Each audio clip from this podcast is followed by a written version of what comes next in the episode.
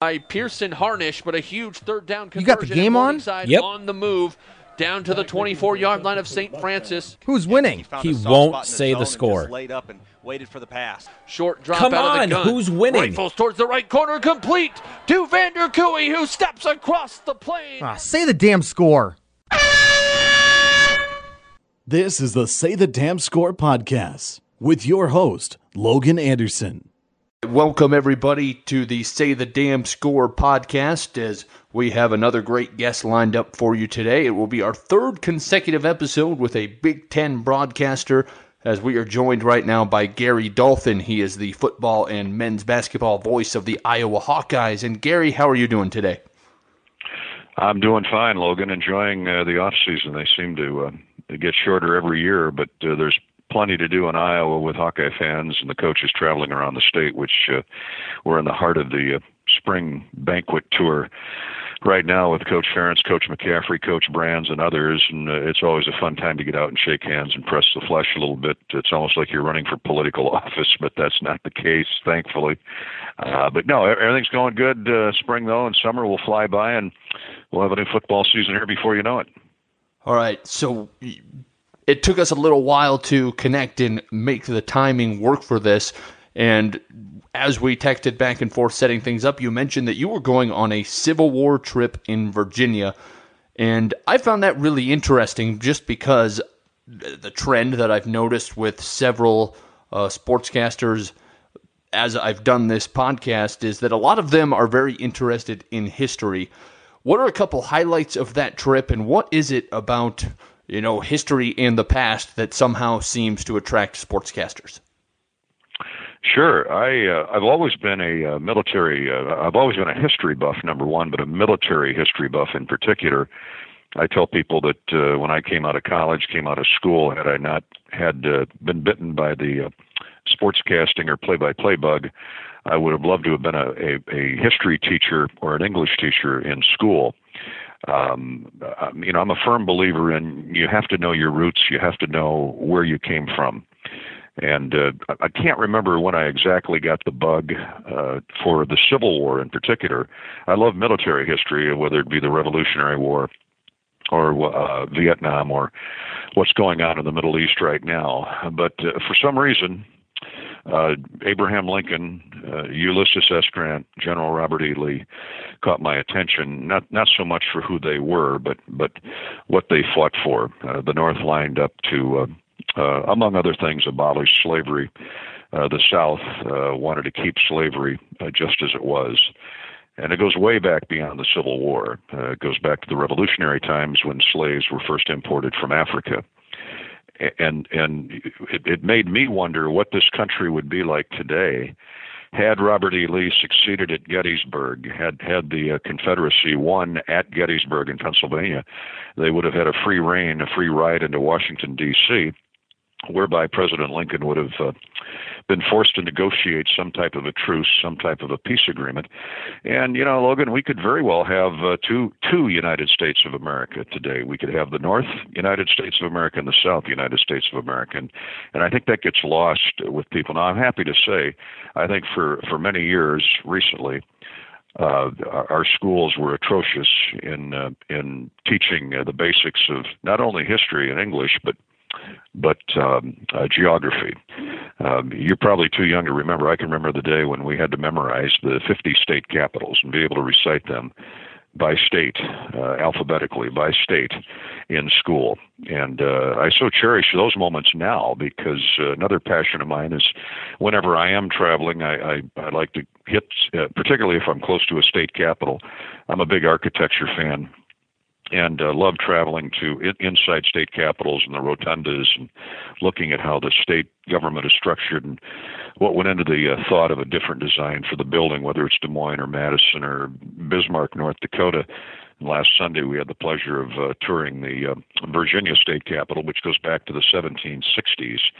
George Washington, Thomas Jefferson, and so again, that too ties into history. Uh, so that's that's with a background uh, of why I'm uh, impassioned about uh, uh, U.S. history, but world history in general. Uh, as for highlights, uh, really the only theater that I had not been to where the Civil War was concerned was the last week of the war when uh, the North converged on Richmond uh, the uh, Confederacy capital, Richmond, Virginia, and it started at Petersburg, the Battle of Petersburg.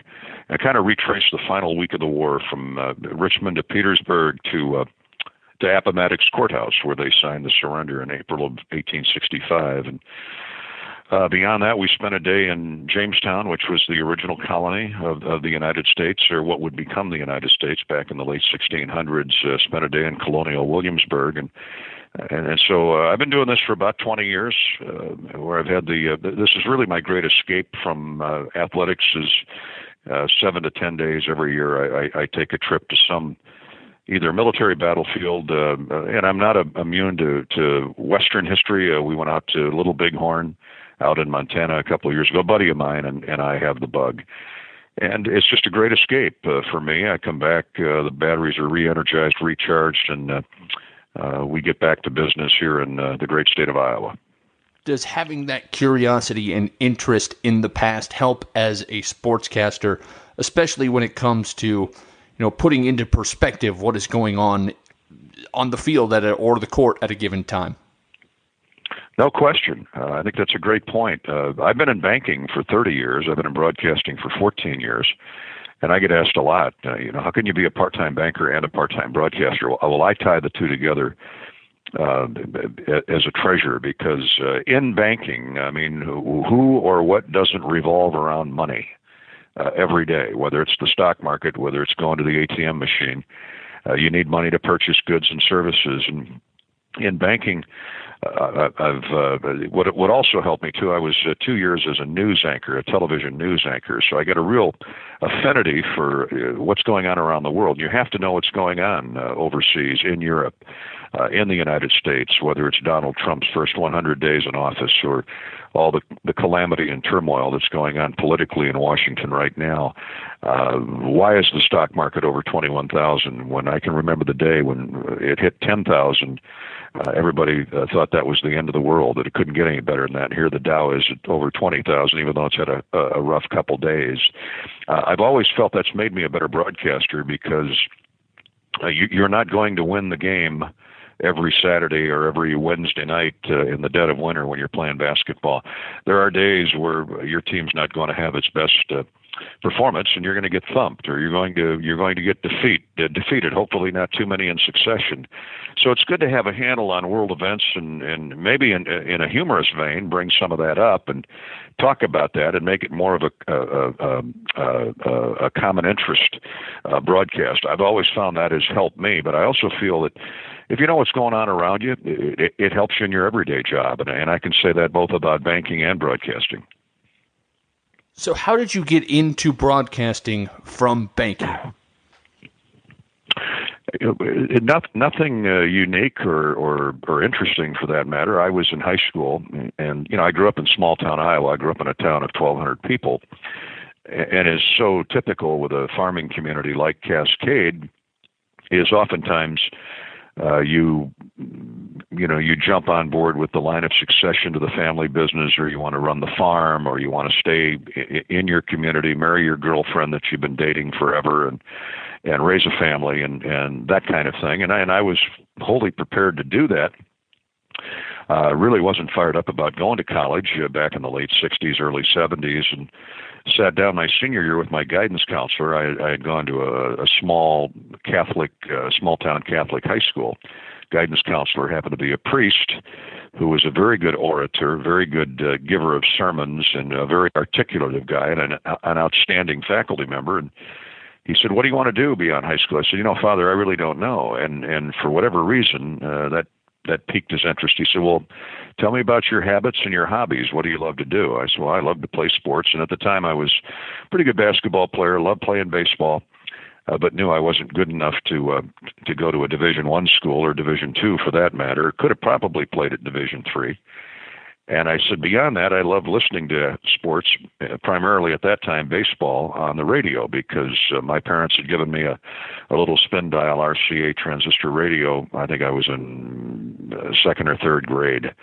And I found it fascinating. You can lay in bed at night and flip that dial around, uh, and primarily AM, of course. And I could pick up baseball games in Detroit and Minneapolis and Jack Buck in St. Louis and uh, KDKA in Pittsburgh and and uh, all over the Midwest and and of course the big 50,000 watt giants. You could pick up games all over the country, and, and that just fascinated me. And I said, you know, that play by play is kind of something I'm passionate about. I love listening to really good radio announcers. And at that point, Father Brueggemann said, Well, have you ever thought about broadcasting school? And frankly, I had not. And we pulled some books out of his desk and we looked at different schools. And uh, I ended up at Brown Institute uh, in Minneapolis because they had a great uh, a cooperative uh, working agreement with the University of Minnesota, which has one of the outstanding journalism schools in the country. And that's where I ended up. And uh, from there, I fanned out and uh, you know, paid my dues at small town radio stations from uh, Jacksonville, Illinois, to uh, Springfield, to uh, Dubuque. Uh, ultimately, uh, uh, got my break in Chicago originally doing Northwestern, worked for the Bears for 10 years. And then now, uh, hard to believe, but 20 years ago, Iowa called and and uh, asked if I would uh, be interested in, in uh, its play-by-play opening. Uh, I think I was one of about 90 uh, that applied for that position. And as things turned out, I was fortunate enough to get that job. And so that, uh, but in the meantime, I, I did thousands uh, of high school football and basketball, softball, baseball games, uh, covered uh, minor league hockey, did five years of uh, minor league uh, baseball play by play, which uh, really I, I really enjoyed. Uh, I love doing baseball because it allows you a time to be creative in between pitches to set the stage uh, continuously. It forces you to be able to communicate for hours at a time with your listening audience, and, and that's helped me in my football and basketball broadcasting uh, to this day, really. So I want to get more into your path here in a little bit, but before uh, we had this interview, did some little bit of research, read some articles on you, and it seems like maybe you had a little bit of a challenging childhood where your father passed away when you were young. You were the oldest of seven kids and had to really kind of work and help to contribute to the family. How did that help you to grow into the person you are now? Needless to say, uh, it forced me to grow up a little bit sooner than I had planned. Uh, you're right. Uh, we had seven kids in our family. Uh, mom, uh, my mom and dad ran a little uh, grocery store bar. I like to tell people it was a convenience store long before that term convenience store came to being.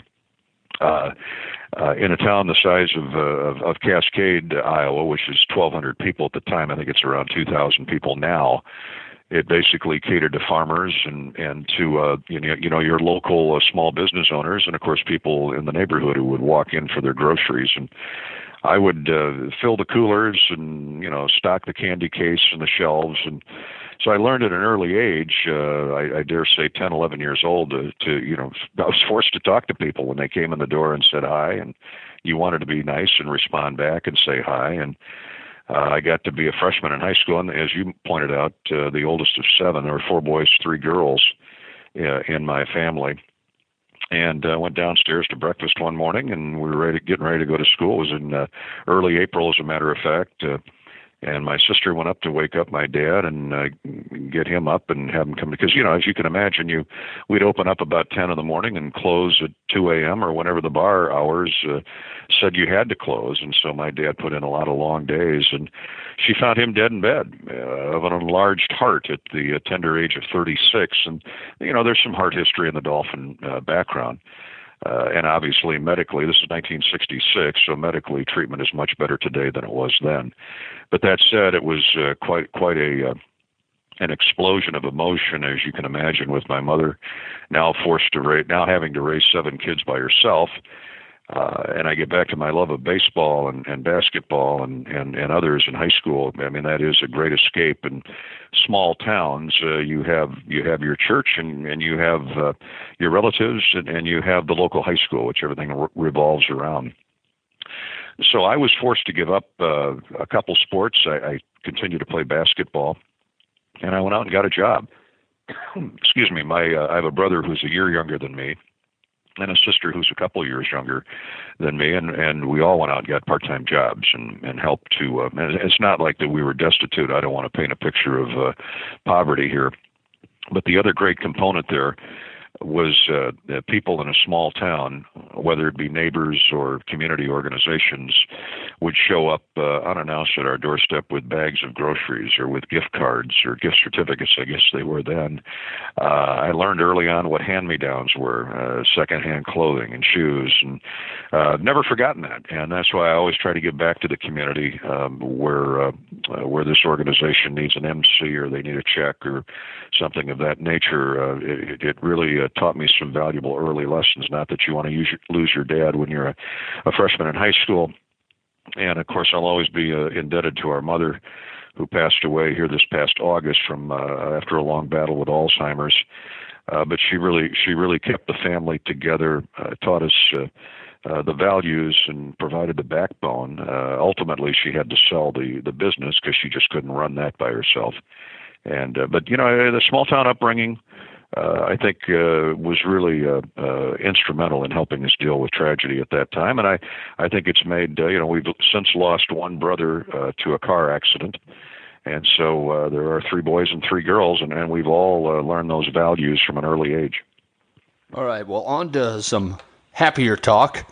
Uh, the the first break that you got to get into the sportscasting industry out of Brown, getting that foot in the door. How did that happen for you? Well, Brown Institute had a, had a wonderful program called uh, Lifetime Placement, where they they would help you find a job. They had uh, really good connections all over the country because they had uh, brown brownies, as we call them, brown grads all over the United States and you'd look at different areas. And I applied in uh, Louisiana, North Dakota. I was just anxious to get out there and get that first job. And along came uh, little WJIL in Jacksonville, Illinois, which is 30 miles from uh, the state capital of Springfield, uh, with an offer. And it was a little bit of everything. It was uh, morning personality, I, I, dare say I probably recorded 60% of the commercials uh, of, the, of the production work. And then at night, uh, they well at least in the in the summertime we were able to do uh, uh, high school uh, baseball and and softball. We did not have a nighttime signal to do football. But ultimately, they got an FM station which took care of that issue, and I was there a couple of years, and then uh, uh, was home visiting one weekend and noticed that uh, in Dubuque, which is about 25 miles from Cascade, the longtime sportscaster there, Hall of Famer by the name of Red McAleese, was uh, semi-retiring. And what caught my uh, interest there, or, or piqued my interest, was that KDTH in Dubuque was one of I don't know half a dozen stations that broadcast all Iowa football games. And so I called the station manager, just picked the phone up. I said, "Hey," I told him who I was, where I grew up, long lifelong Iowa fan. I noticed that uh, Red is retiring or semi-retiring. Would the position include uh, play-by-play of Hawkeye football and at the time Hawkeye basketball? And he said, "Yeah, absolutely." So I sent him a tape. Of course, all I could send him was high school play-by-play. He called me a week later and hired me on the phone. So something obviously uh, tweaked his uh, or piqued his interest in me. Uh, and that was uh, we we didn't even have a face-to-face interview. So I said, "Geez, don't you want to sit down and look at me and talk to me?" He said, "Nope." He said, "I've done my research on you, and and uh, I'd like you to start in two weeks." Well, that was kind of a punch in the nose uh, in terms of reality, and so I, I gave my two weeks. And I was really enjoying uh, uh, Jacksonville, uh, which is not only the home of the Ferris wheel, it was invented there, but at the time, and it is the hometown of Ken Norton, the great heavyweight boxing champion and I had just concluded a, a live interview with Ken uh, on the air. Oh, I don't know, two days prior to that, he was getting ready to face Muhammad Ali again. And Jacksonville was centrally located in uh, west central Illinois, close to Springfield, close to uh, St. Louis. Uh, we carried the Cardinals and the Blues, and would go down to games there, and, and really, really enjoyed my time there. But I knew career-wise it was the best move for me. Came to Dubuque. Uh, and in, uh, uh, well, I dare say, uh, the space of 25 years, uh, covered all three high schools. Uh, there are three colleges in Dubuque and Loras and the University of Dubuque and Clarke. And, and it really, uh, they had a minor league baseball program at the time. They were the uh, Class A franchise of the Houston Astros, which afforded me five years of, uh, play-by-play uh, in the Midwest League. Uh, Dubuque was a great stop for me. It really, really formed the personality. Uh, re- really taught me the values of, of what it what it means to pay your dues, uh, and be and, and if you want to be a good broadcaster and you want to continue to climb up the ladder, which sometimes doesn't go as fast as you'd like, uh, then this this was a, a catch-all job for me. Uh, I continue to do a you know host a, an on-air show. I would do uh, a lot of the production work, a lot of the commercial records. Did some news on the weekends, uh, and obviously did a lot of sports, and really formed. Uh, I feel who I am today. So then, after that, what was your first break into the D1 ranks? If I read this correctly, it was at Yeah. Northwestern. Yeah, it was at Northwestern, and uh, here, here's a classic example of, uh, and I tell classes and young people this all the time: make as many friends as you can, because you just never know. Uh, as those friendships grow, and, and some dissipate because people move out of town, uh, they go elsewhere across the country. But make as many friends as you can and burn as few bridges as you possibly can. Uh, it's nothing more than being nice to people who will remember you. And uh, when when I was at a uh, the television station, I was at the radio station in Dubuque for about seven years. They had a, a small ABC television station that I went to as sports director, and I would go out and cover everything. I was smart enough to figure out that you know, we weren't going to compete with the Cedar Rapids and the Waterloos, the Quad Cities and the Des Moines television stations, but where we could get a foothold is in local sports, local coverage. So I would go to every cross country meet that I could. I'd go to every uh, softball game, high school football and basketball game that I could. Got to know a lot of the athletes, got to know a lot of the parents. And I'm uh, in a driving rainstorm or, or a hard rain one day at uh, the local golf course covering uh, uh, the Iowa Conference cross country meet. And there's this uh, young lad named Tom Boeh, B O E H is how you spell his last name. He's from Chicago.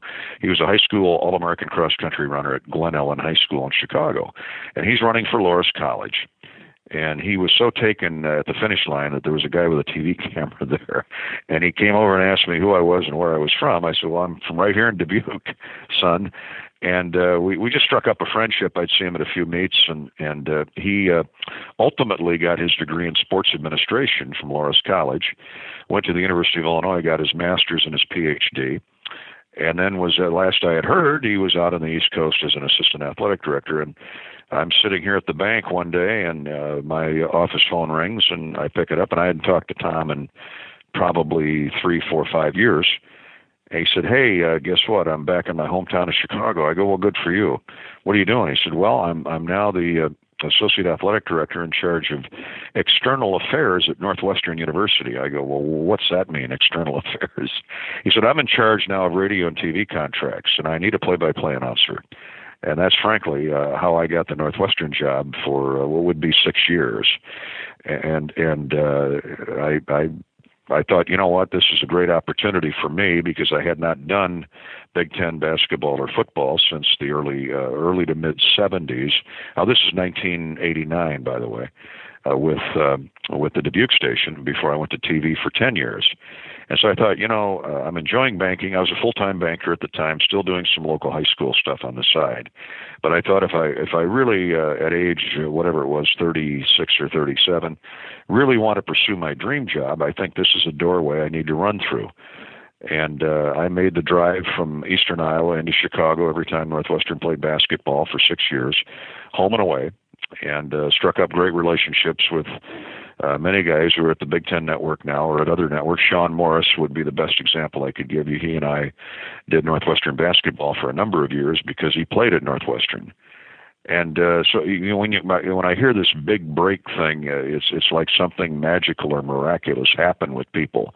And I dare say, if you asked uh, Dick Enberg, to Greg Gumbel, to uh, to Joe Buck, they would have a similar story. Obviously, Joe Buck had an advantage in, in that he had a famous dad who no doubt pulled some strings, and I'm okay with that. You still have to be good to perform your job. But many of us, uh, like me, uh, I dare say, would tell you that, uh, hey, I just, you know, a buddy of mine, uh, we befriended each other uh, for years, and years later he called back and he said, hey, I'd like to hire you. And that's how it happens for a lot of people. And, and, and I tell youngsters, it doesn't happen overnight but just uh, keep doing what you do best, and eventually somebody's going to notice you. How long of a drive was it from Eastern Iowa to Chicago for every single game? Well, I live on the river, on the Mississippi River in eastern Iowa, so I, I can see Illinois from my my window right now at my office. So, and and and bear in mind that. Um, obviously, the bank had to okay this because there's many Tuesday, Wednesday, Thursday uh, night uh, Big Ten basketball games, and they were okay with it. Most of the games were on weekends, obviously, at that time. Uh, but I also used my vacation time uh, to cover to cover the difference. But I, I would leave if if there's a home game in Evanston at uh, seven o'clock on a on a on a, um, a Wednesday night. I, I would leave here about uh, leave Dubuque about one one thirty in the afternoon. It's about a three hour drive get there at five, plenty of time to do my pregame interviews, uh, and and people uh, scratch their head at that. Uh, I'm about 90 minutes from Iowa City. I always enjoy that drive in the in the vehicle by myself because it allows me to clear my head, to put put a question line together for the coaches, to think about. It's not that I haven't already studied up on the opponent, but to uh, again review in my head the strengths of an Indiana or a Wisconsin or a Minnesota, uh, tonight's opponent uh, who the key players are, and, and I find it a very soothing uh, drive, whether it was Northwestern at the time or Iowa now. Did you ever have any close calls with Chicago traffic getting stuck on the way to a game? Oh, many, many times, uh, particularly during the week. Obviously, uh, Friday afternoon is is brutal. If if if it's a Saturday afternoon game, I would uh, drive in early Saturday morning. But if it's a road trip, and a Saturday, uh, you'd leave on Friday. If we're flying out to uh, Penn State, we'd leave Friday afternoon, maybe around three o'clock. So I would leave by, I don't know, 9 a.m. on Friday morning. That would be one of my vacation days. And uh, they flew out of Midway. They thankfully did not fly out of O'Hare. Midway is a big airport, but much smaller than O'Hare. And, you know, ultimately, Logan, you, you you learn the back roads. You learn, you know, not everything is the tollway or the interstate where all the traffic is. So I I I don't. First off, I don't mind driving. Uh, I enjoy driving for the reasons I just mentioned. Uh, but I I figured out the back door uh, roadways to uh, here and there, and it really wasn't that big of an issue. So from there, what was your break getting to the Hawkeyes where you are now? Well, I was broadcasting Northwestern, broadcasted Northwestern from 90 to 96, and, and during that period, uh, if you go back a year to uh, from 1990 to 89, it it uh, it also happened that a good friend of mine uh, who uh, went to the University of Iowa, where I first met him, by the name of Brian Harlan, was the uh, marketing director, vice president marketing director for the Chicago Bears uh, his dad, Bob Harlan, is the Hall of Fame executive of the Green Bay Packers and orchestrated the restructure of Lambeau Field. So it's it's that Harlan family. Kevin Harlan, I know you know who Kevin Harlan is. That would be uh, the broadcaster, uh, NBA, college, CBS football, what have you. Is the older brother of uh, of uh, Brian Harlan. So Brian called and said, "Hey, uh, we're starting this new thing in the National Football League where we need." Uh, a sideline network television coordinator to help speed up games on Sunday. In other words, I would be doing the timing of the of the breaks, not the officials, not the networks, not the players, and uh, I would do that for 10 years, 89 to 99. So I'm I'm I'm doing both at the same time and really enjoying that. And fast forward then to 1996, and of course I'd been reading in the paper off and on over the years that the University of Iowa was the last great bastion of uh, of non-exclusive network radio, and that when when were the Hawkeyes going to be uh, the one to take the fall? When were they going to make the plunge and not keep leaving uh, all of that money on the table? Because you had networks like Learfield, like ING, like uh, Westwood One, that were beating paths to Iowa's door, wanting to be the exclusive rights holder for college football and basketball at the university. And, and Iowa kept holding off and holding off and holding off uh, because of their legendary uh, individual play-by-play men like Jim Zabel uh, in, out of Des Moines and Bob Brooks and Ron Gonder out of uh, Cedar Rapids and Gene Clausen out of uh, Iowa City and others. As I mentioned earlier, there were half a dozen stations that did every Iowa game, home and away, football and basketball. And Bump Elliott, the Hall of Fame athletic director at the time, was never going to be the one to go to these guys and say, hey, look, I'm sorry, we're going to have to put you out to pasture because we have to do an exclusive rights deal. And, and I get that. And, and, and to put that in perspective, Logan, at the time, Iowa was probably uh, collectively, cumulatively, uh, receiving three to four hundred thousand dollars a year in radio uh, rights fees from all these radio stations. Uh, uh, Learfield, who ultimately got the bid out of Jefferson City, Missouri, the first year we started that deal in 1997, Learfield paid the University of Iowa 1.2 million. So you can see how long can you uh, keep walking away from an $800,000 stipend. And Bob Bowlesby, uh, to his credit, who succeeded uh, Bump Elliott in 1990, just assumed that uh, these legendary Hall of Fame broadcasters would ultimately retire. Well, guess what? They were enjoying life too much. they weren't going to retire. So Iowa finally made the announcement in 96 that they were going to go exclusive the following year. And of course, uh, an interesting side note is uh, I'm kind of chuckling and giggling uh, at reading all these stories about that because I, I I know all these guys personally and socially, and knew that a Jim Zabel, a Ron Gonder, a Bob Brooks, a Frosty Mitchell, they would never walk away of their own volition. That they would have to be shown the door, and so therefore, I had never applied for the Iowa job because I just assumed the politics being what it is, they were going to give the position to uh, one over the other two. Well, unbeknownst to me, Iowa decided that no, they didn't. They couldn't play favorites. They had to. They had to hire a new play-by-play broadcaster. They would keep Ed Podolak, and they would keep Bobby Hansen as analysts, and why not? Uh, they're two of the best. But they would go out and search for a uh, a new uh, play-by-play man. And uh, when that news hit hit the newspapers in the state, as you can imagine, it was uh, of earthquake proportions. Uh, everybody was upset that their favorite play-by-play announcer uh, did not get the job. So I'm thinking to myself, uh, you know, I'm enjoying doing Northwestern and and uh, the Bear job. I'm thinking to myself, boy, whoever gets that job is is going to be absolutely vilified. They're going to be grilled at the stake. They're going to be ripped to shreds uh, because they are replacing not one, not two, not three, but a half a dozen broadcasting legends who had been doing Iowa football and basketball for probably on average 30 years each. And so I thought, you know, I'm not going to get in the middle of that. I'm happy doing what I'm doing. So again, I'm sitting at my desk one day and I get a phone call from one of the committee members. This is probably in the spring of 97. Uh, and uh, I won't mention his name, but he's, he was an associate athletic director at Iowa who had remembered me. Again, this goes back to Don't Burn Any Bridges, who had remembered me from the 70s. We became good friends and had a few beers together, and he was still there. And he said, Hey, uh, our committee's just wondering why you you have never applied, uh, why you haven't applied for the University of Iowa play-by-play position. And at the time, I'm reading names like Wayne Larrivee and Kevin Harlan and uh, you know all these wonderful broadcasters who who were rumored to be the next voice. And I'm thinking, you know, I'm I'm I'm not going to play that political game. And I told uh, the gentleman, I said, look, uh, I, I I I'm not. I'm 45 years old. Uh, that window I assumed is closed for me, and I'm happy doing a Big Ten school. I'm happy doing the Chicago Bear gig. I had uh, also done a couple of uh, Bear exhibition play-by-plays on television uh, for a couple years, and so I was perfectly uh, perfectly content with what I was doing. And this gentleman said, uh, and I'll never forget his line. He goes, uh, "No, we think you ought to apply." That's the old wink, wink. We think you ought to apply. And I got the message real quick. And of course, the Iowa job was always my quote unquote dream job.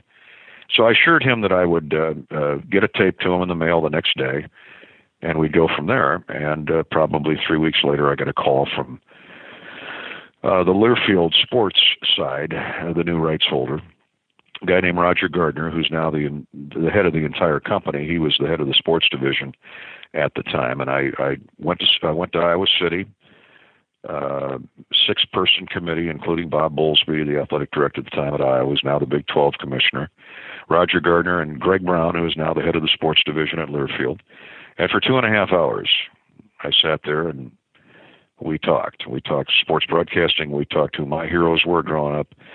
I answered a lot of the many, uh, a lot of the same questions you've asked me uh, to this point and uh, we got done and, and shook hands, and they said, "Well, you know what? We'll get back to you. You know, the old proverbial, we'll get back to you."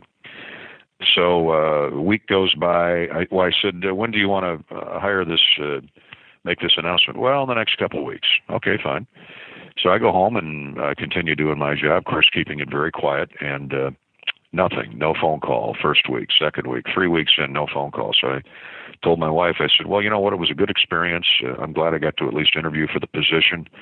Uh, but we'll, uh, you know, we'll we'll be frustrated and, and upset that we didn't get it, but we'll move on. Two nights later, uh, I get a phone call about seven o'clock at night from Roger Gardner, and I thought, well, I'm thinking to myself, uh, it's nice of him to call me and and and at least say, hey, thanks, but no thanks. And his words to me were, well, uh, Gary, I don't know how to put this other than we'd like you to be the next voice of the Iowa Hawkeyes. And, uh, you know, stunned for about 10 seconds and gathered my thoughts. I go, well, I accept. That's about all I could think of to say.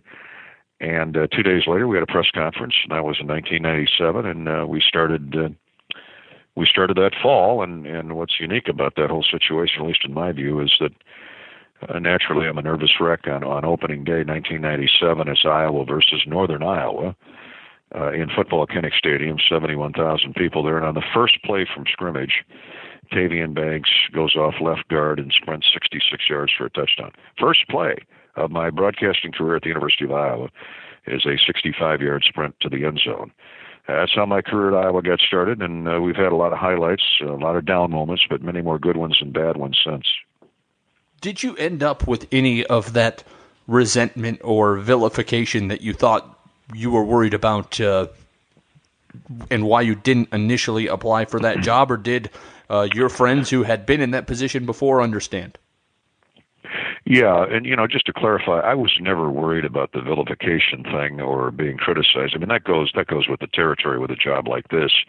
Even if it hadn't been replacing several legends, uh, you're not going to please everybody. That's one thing I had learned a long time before the Iowa job came along, is that you're not you're not everybody's cup of tea. Whether it's your style, uh, obviously, I uh, one thing I make sure is I prepare. Uh, I know my facts. I know what's going on in the game. I may not be able to broadcast it uh, succinctly enough for for everybody, but but I I can deal with criticism I have uh, loan customers ripping my head off all the time here at the bank.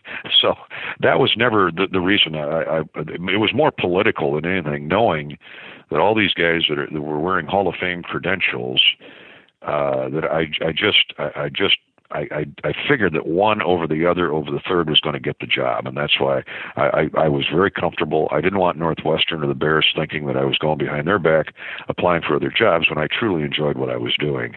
Uh, but uh, no, the the uh, vilification, the criticism, uh, uh, you know, the verbal slam started right away. Uh, this was, I mean, three four months before I ever did a game. And uh, I remember the one headline uh, letter to the editor. You know, who's this guy from Dubuque? Who's this banker from Dubuque think he is that he can replace a Jim Zabel, a Bob Brooks, or Ron Gonder? And you know, you bite your tongue and you bite through your lower lip. And uh, for the people in Eastern Iowa that had heard me, on the air. They understood that I that I would be just fine in time, but you got to have a, a pretty good uh, leather skin uh, out of the gate. And and I did. I just kind of turned a blind eye to the uh, to the criticism, and I, I dare say for the first year or two, uh, more often than not, it, it was not pleasant. You know that you know, this guy won't last. Uh, let's bring Jim Zabel back. Let's bring Ron Gonder back. You know, and I, I get the allegiance uh, to these uh, to these other wonderful broadcasters. I mean, I uh, for most of them, I grew up listening to them as well, and and know how passionate. Uh, and how down home humor and, and how country they are, and that's the unique thing about being the voice of the Hawkeyes is you're in a you're in an ag state, you're in a farm controlled state. You got a lot of a lot of people who don't watch TV on game day. They're out in their fields they're out in the shopping centers, they're washing their cars, they're mowing their lawns, they got their headsets on. That the the radio is still their passion. You know, not as much today as it used to be with social media and and television game every game on the air, uh, every game on television, but it is still a I can tell you a radio state. And so I, I, I understood, and we had a lot of discussions with the people at Iowa about this that uh, don't don't worry about the outside noise. You just do your job. The other component there was uh, I had already known Podolak and Bobby Hansen for a long time, and they both uh, called when the news was announced and said, "Hey, uh, we we've got your back. Don't worry about uh, criticism. Uh, we're there to protect you. We know you'll do a great job." And, and so I, I went in without question, uh, having an advantage uh, over um, you know other broadcasters that had applied for the position. As a matter of fact, they only interviewed two of us in the end, two out of the 93 that I mentioned earlier. I think they uh, told me they pared the list from pretenders to contenders down to about 63 people.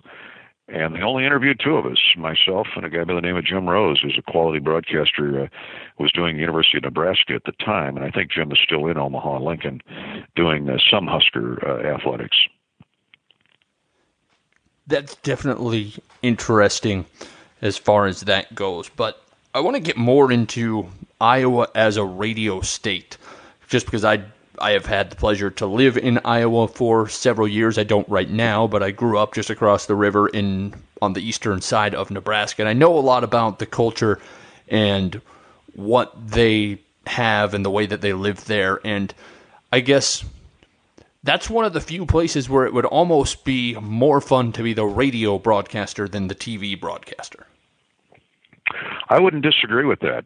Um, and I think it goes back to uh, to the beginning. You know, you had all these radio stations back in the 40s and 50s uh, that that wanted to cover the University of Iowa, and, and of course, other than Des Moines, the population center is Des Moines on east. You know, Cedar Rapids, Waterloo, Dubuque, the Quad Cities, Burlington. Most of the major uh, population centers uh, re- reside uh, in the eastern half of the state. And so Iowa's a big deal. Uh, people are at work; they got their radios on, and that still happens today. But you know, in the 40s and 50s, and uh, it, it it was all radio. And then uh, Forrest Evashevski uh, hit town in the 1950s, and, and Iowa wins three Big Ten championships. They win a couple Rose Bowls, they win a couple national championships, mythical national championships, and they really got it going. And then uh, Evie uh, heads to, off to be AD, and Jerry Burns, uh, the legendary coach, becomes head coach and uh, it didn't work out.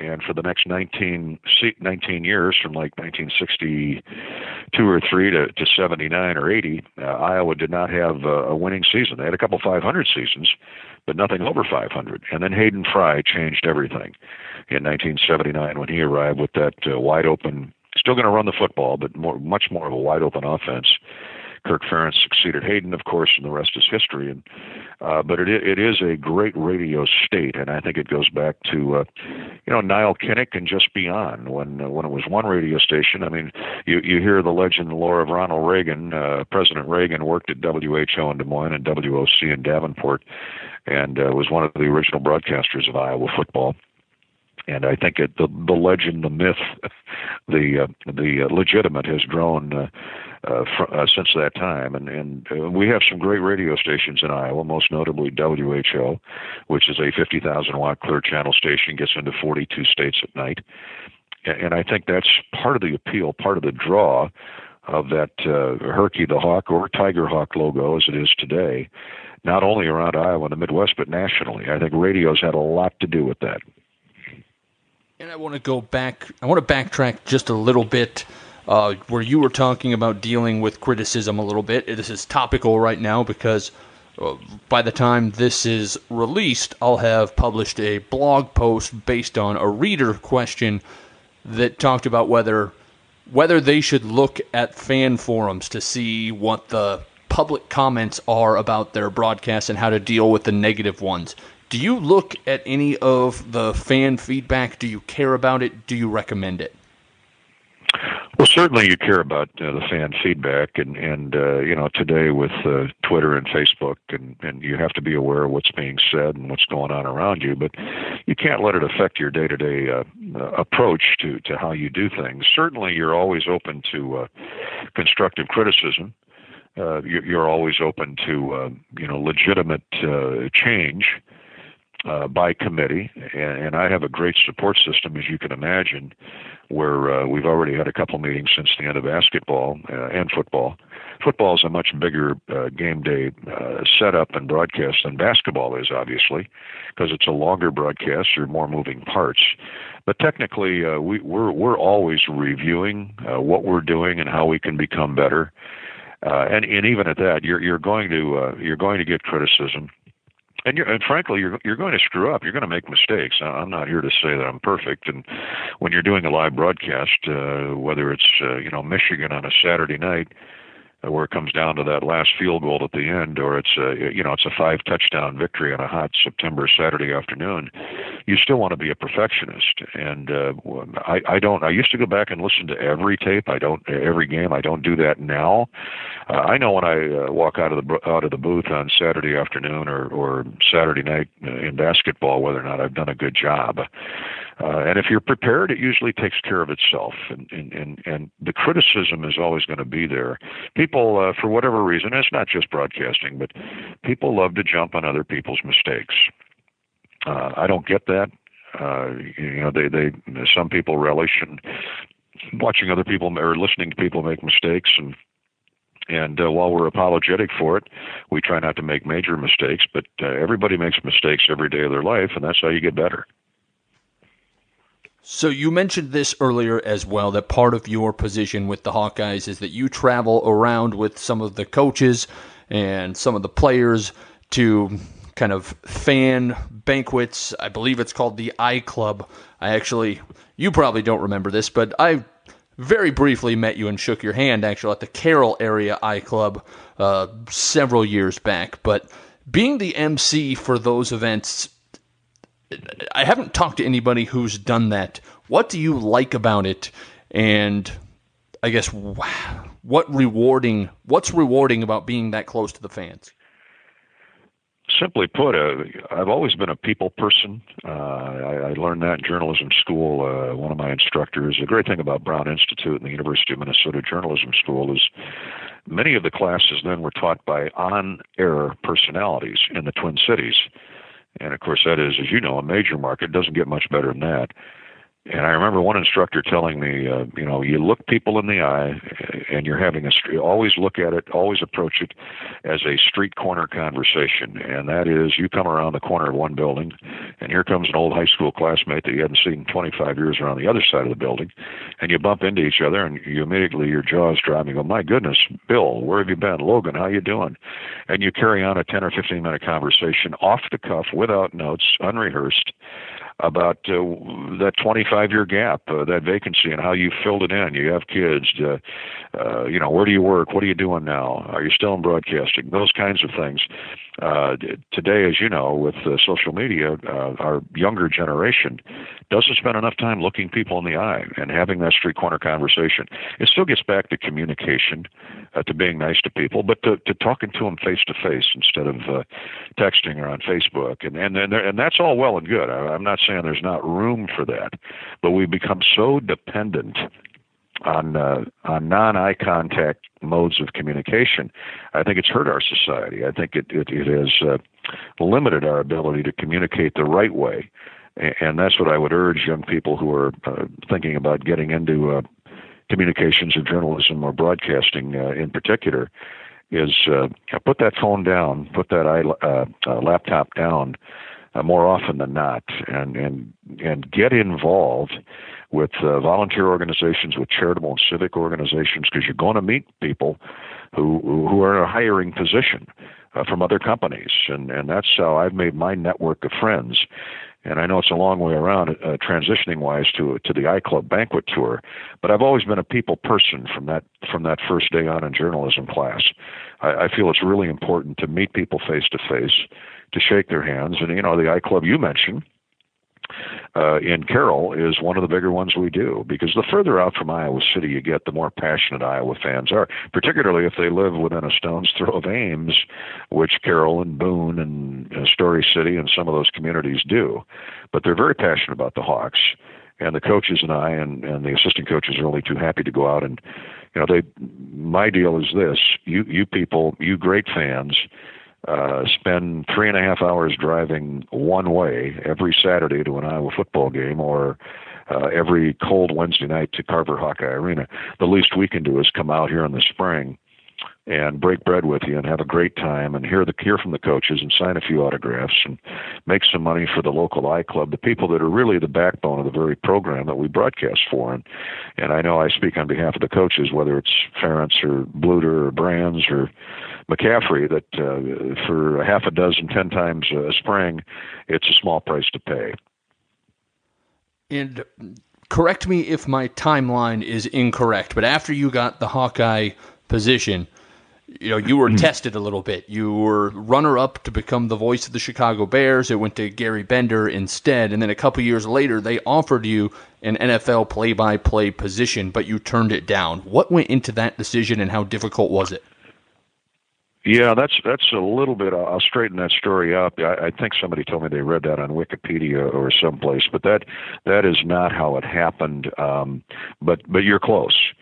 Uh, the, the the offer to be the head or the head coach, the the offer to be the uh, play-by-play voice of the Chicago Bears uh, was never spoken face to face or never offered face to face. What happened was uh, I had been in the Iowa uh, job maybe two years, I think.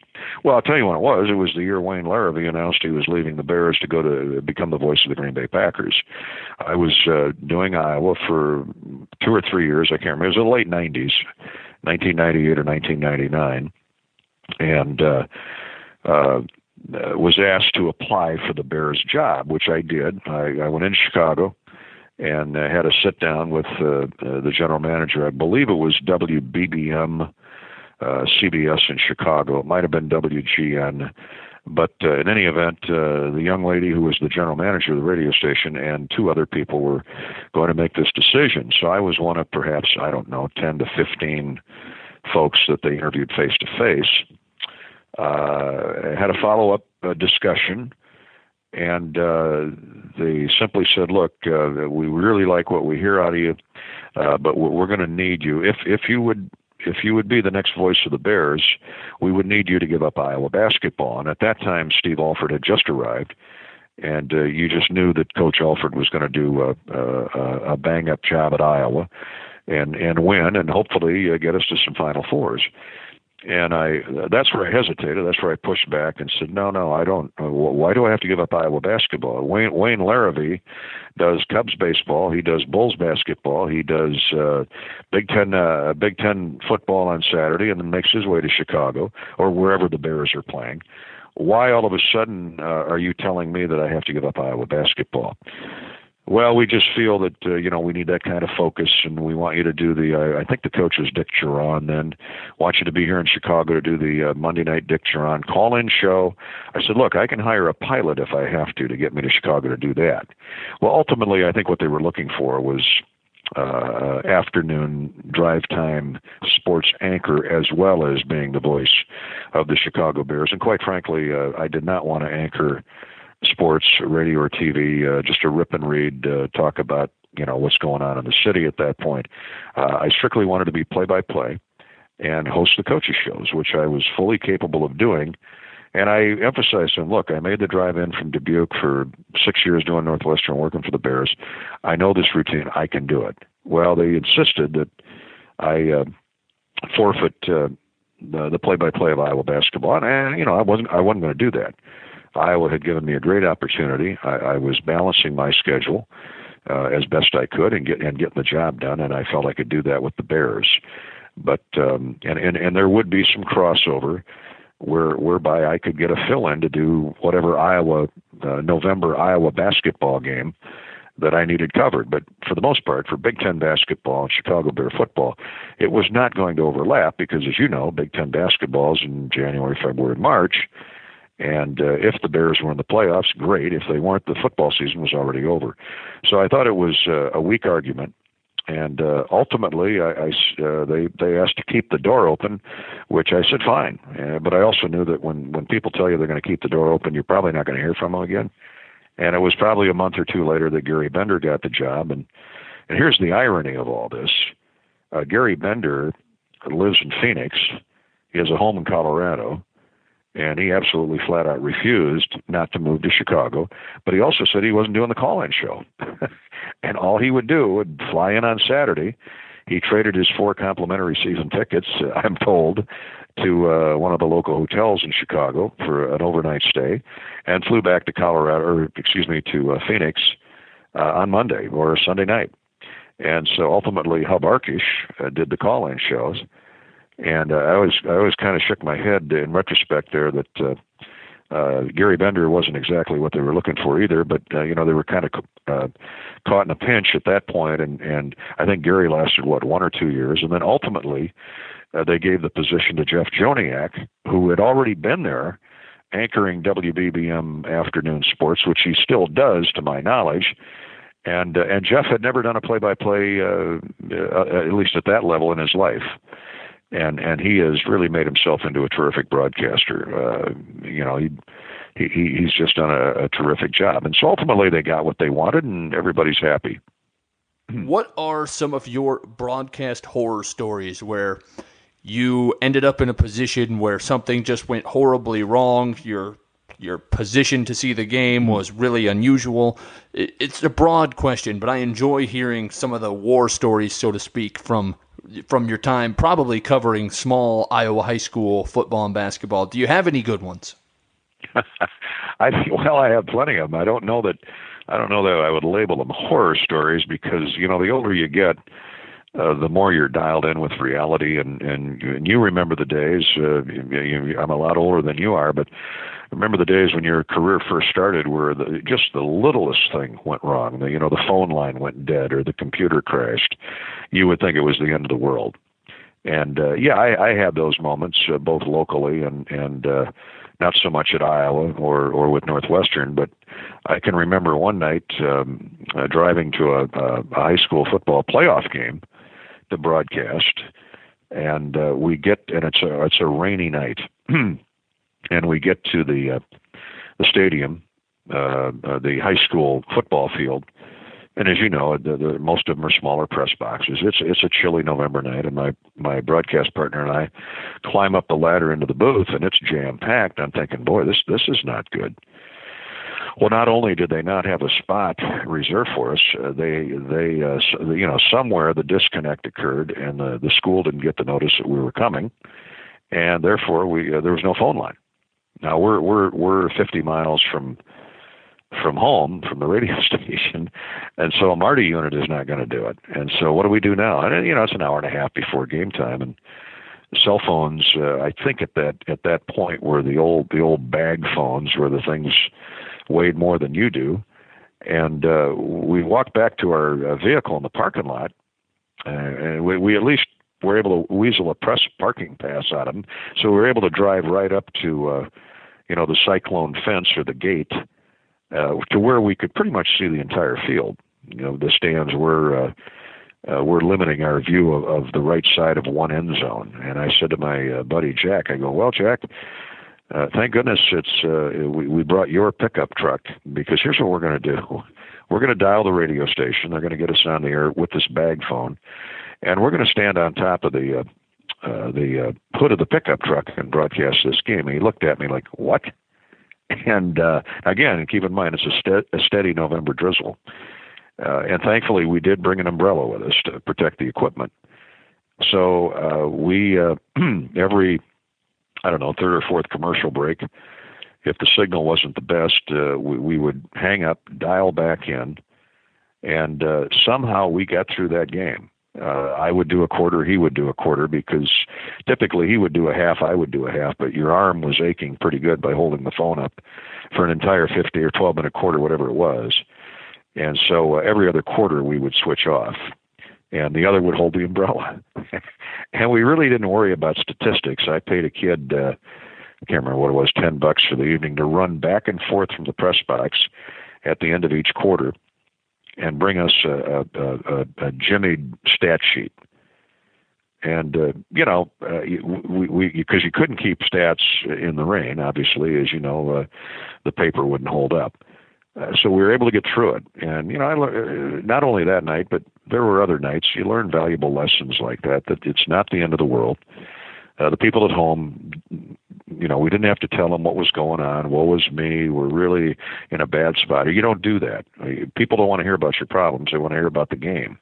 And we knew we had grandma and grandma of, of a lot of the players mom and dad back back in Dubuque listening, and uh, it came off fine and so that, yeah, that would be about as close to a horror story. Uh, there have been times uh, back in the early days of doing Iowa where you know five, six radio stations show up at Penn State, and and and of course they're not prepared. Uh, all these other stations do have exclusive network rights holders, so they only need one radio booth for the home for the home uh, school. But uh, now now they're looking for four or five spaces for visiting radio. And and I've done a few games on top of press boxes.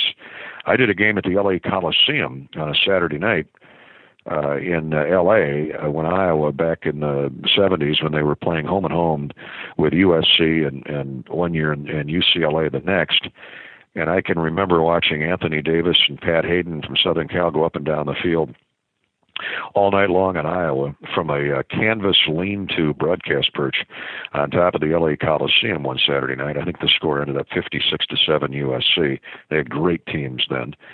And about midway through the third quarter, those uh, Santa Ana desert winds picked up off the ocean, or swirled in off the ocean around uh, L.A. and uh, jarred loose uh, one of these canvas flaps above our head, and all you heard was a popping for about a quarter and a half till we could get in uh, done with the game. And so you have some structural deficiencies like that that uh, could unnerve you, but uh, you know you put it all in perspective. And at the end of the day, uh, you got on the air, you broadcast the game, win or lose and uh, now you just kind of make fun out of it, and uh, that's one of your one of your memories. Maybe not your happiest memory, but uh, one of them.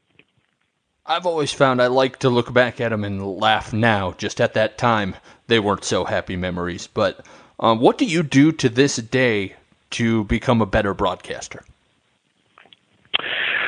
I think you can uh, improve. Uh, every performance. Uh, I tell young broadcasters, young wannabes, that uh, look, uh, listen to your broadcast. Uh, don't don't overword it. Uh, you know, I'm a big crowd noise guy. Uh, I get asked a lot about the end of the Michigan game last November when um, Keith Duncan kicked the field goals. The game ended, and the Hawks shocked uh, undefeated number two Michigan. And all I said was, "It's good." And then ten seconds later, I said, "It's good again," and and the rest was crowd noise. Uh, I'm just a big crowd noise guy, uh, and and it precludes uh, over talking uh, I think uh, radio still has that draw of crowd noise. Uh, you know, you're not seeing the action, but you can sense it. And, and we're still about creating a picture, painting a picture in that radio booth. And and and, and if I could leave a a tip with uh, any youngster listening in or young person listening in is uh, don't feel that first off don't work off a prepared script you may have to in your pregame coverage just to you know keep your facts and figures straight as you preview what's ahead. But once that game starts, don't don't work off a, a prepared script, uh, you know, prepared lines or, or words. Let it happen. I mean, you've got a good education. You're there for a reason. You got hired because they think you can do the job. Be yourself because radio is still all about personality. And, uh, and then my other point would be, you know, ha- have that. Uh, that thick book of uh, background material on the opponent and and on uh, the Hawks or whoever you're whoever you're covering, and and use it sparingly, but use it when you need to because not every day is going to be a good day. You know, there are days you're going to show up and and get your tail kicked. And if that's the case, yeah, then you need to go to more stats and more personality profiles and Logan uh, was a great high school track star, stuff like that. But um, most professional broadcasters will tell you to live in the moment, that they really don't get into stats. They really don't get into biographies. They get into what's going on in the field because that's why people are tuning in. Uh, and and the other point point there the, to dovetail off that is with social media, everybody's looking up every stat and every recruit and every little uh, tidbit about every individual. If they want to find out about C.J. Beathard, they're going to know about it long before I bring it up on the air. And I think that's a great thing to to, to talk about in these days of broadcasting. Because I was around before social media doing ball games, and obviously I'm around at, at, at the zenith of social media, and it's only it's only going to get more chaotic uh, in the communication uh, world. But uh, therefore, more so than than what we used to be, we should be in the moment. Tell them what's going on right now, and then fill in the blanks later. So when Iowa has a bye week and you can turn on your radio and just tune in to uh, another ball game, who are your favorite broadcasters to listen to, both maybe nationally, regionally, and locally that people outside of your area might not know? Well, I'll start with the Big Ten. Uh, obviously, you develop great relationships, great friendships with uh, your fellow uh, play-by-play brethren uh, around the conference. And, and although I'm friends with all of them, uh, I'm, I'm very close with uh, Matt Lepay, who's the voice of the Wisconsin Badgers. Matt might very other other than Don Fisher at Indiana. Matt might very well be the, the the most senior play-by-play man, football and basketball in the conference. Uh, Paul Keels, who is uh, a great guy and a very good friend, is the play-by-play voice of the Ohio State Buckeyes and and I get it. You know, it is Ohio State. Yeah, they're they're being favored for national championships every year, but you'd never know that with Paul Keels. He's such a down to earth guy. He's from Cincinnati. He used to do the Bearcats before he got his break with the Buckeyes. And, and uh, whenever whenever those guys come to town, or I go to Madison or Columbus, we always get together the night before. Just down to earth guys uh, that are great people. Um, Don Fisher, obviously the legendary voice of the Indiana Hoosiers, has been around for almost 40 years.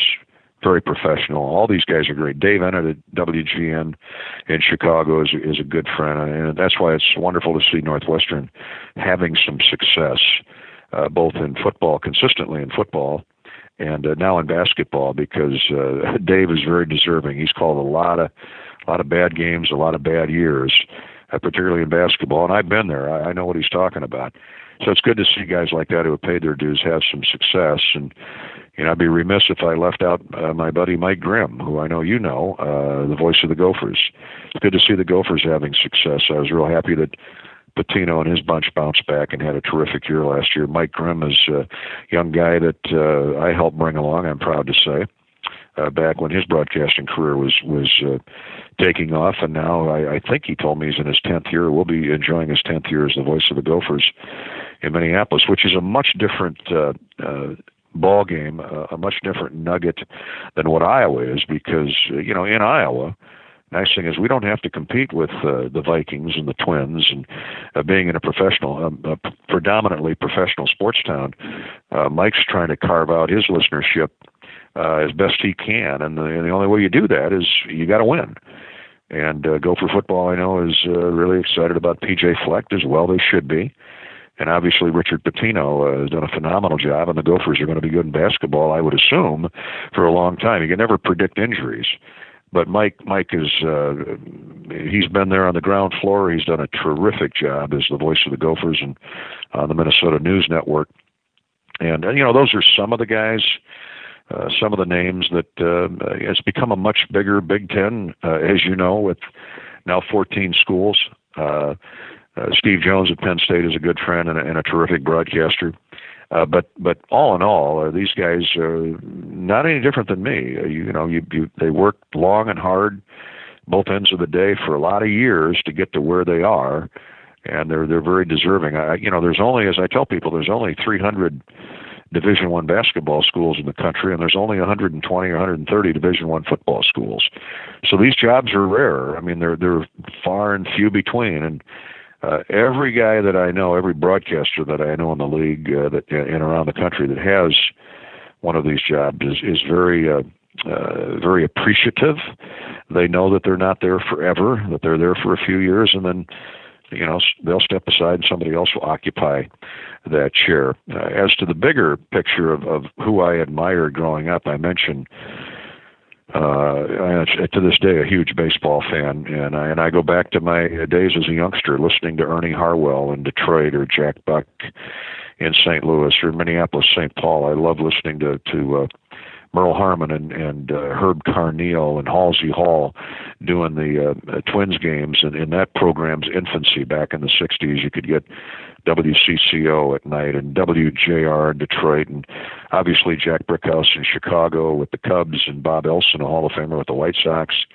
And then nationally, I you know I've, I've always been a big fan of uh, Dick Dick Enberg, uh, who was at NBC forever. Al Michaels, uh, I love Al Michaels' work on Monday Night Football and I'm containing it to play-by-play people, uh, which I think is only appropriate. But and, and there's somebody I'm going to leave out, but uh, radio and TV, uh, you know, I think they I think they're both. Uh, they go hand in glove.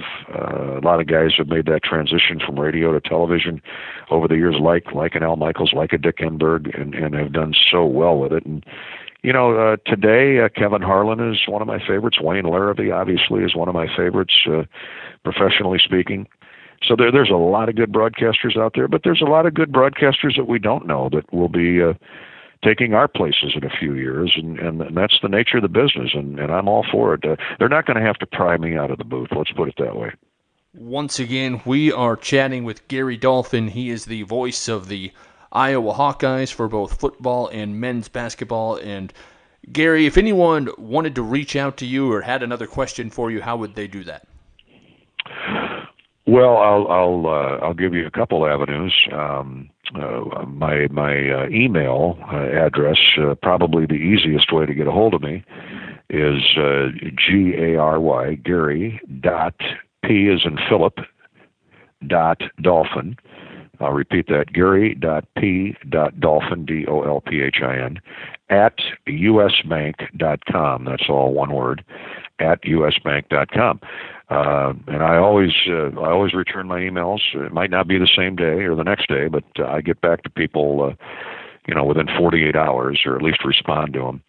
Uh, if they'd like to give me a call, uh, it's uh, area code five six three five eight nine two two one three five six three five eight nine.